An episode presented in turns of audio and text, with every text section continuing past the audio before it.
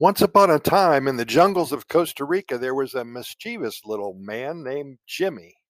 One day, while exploring the forest, Jimmy stumbled upon a white-faced monkey who seemed to be trying to communicate with him.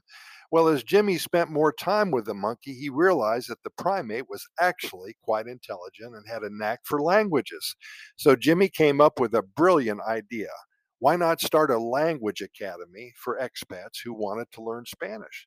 So together, Jimmy and the monkey began teaching Spanish to the expats in the area. The monkey would use sign language to communicate while Jimmy translated into Spanish, and the students were amazed at how quickly they were picking up the language.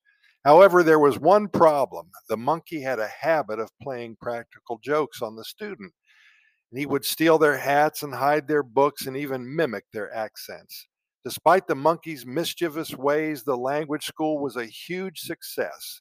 Jimmy and the monkey became local legends and even appeared on the news.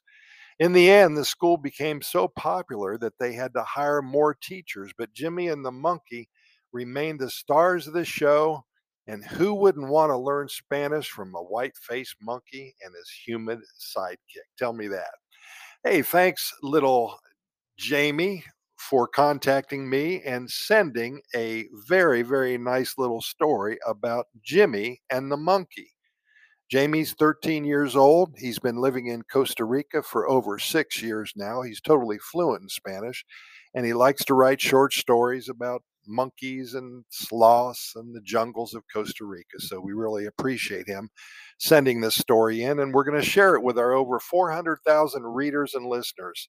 If any of you have a story to share, a poem, or an adventure, please contact us at Costa Rica Good News at gmail.com. That's Costa Rica Good News at gmail.com.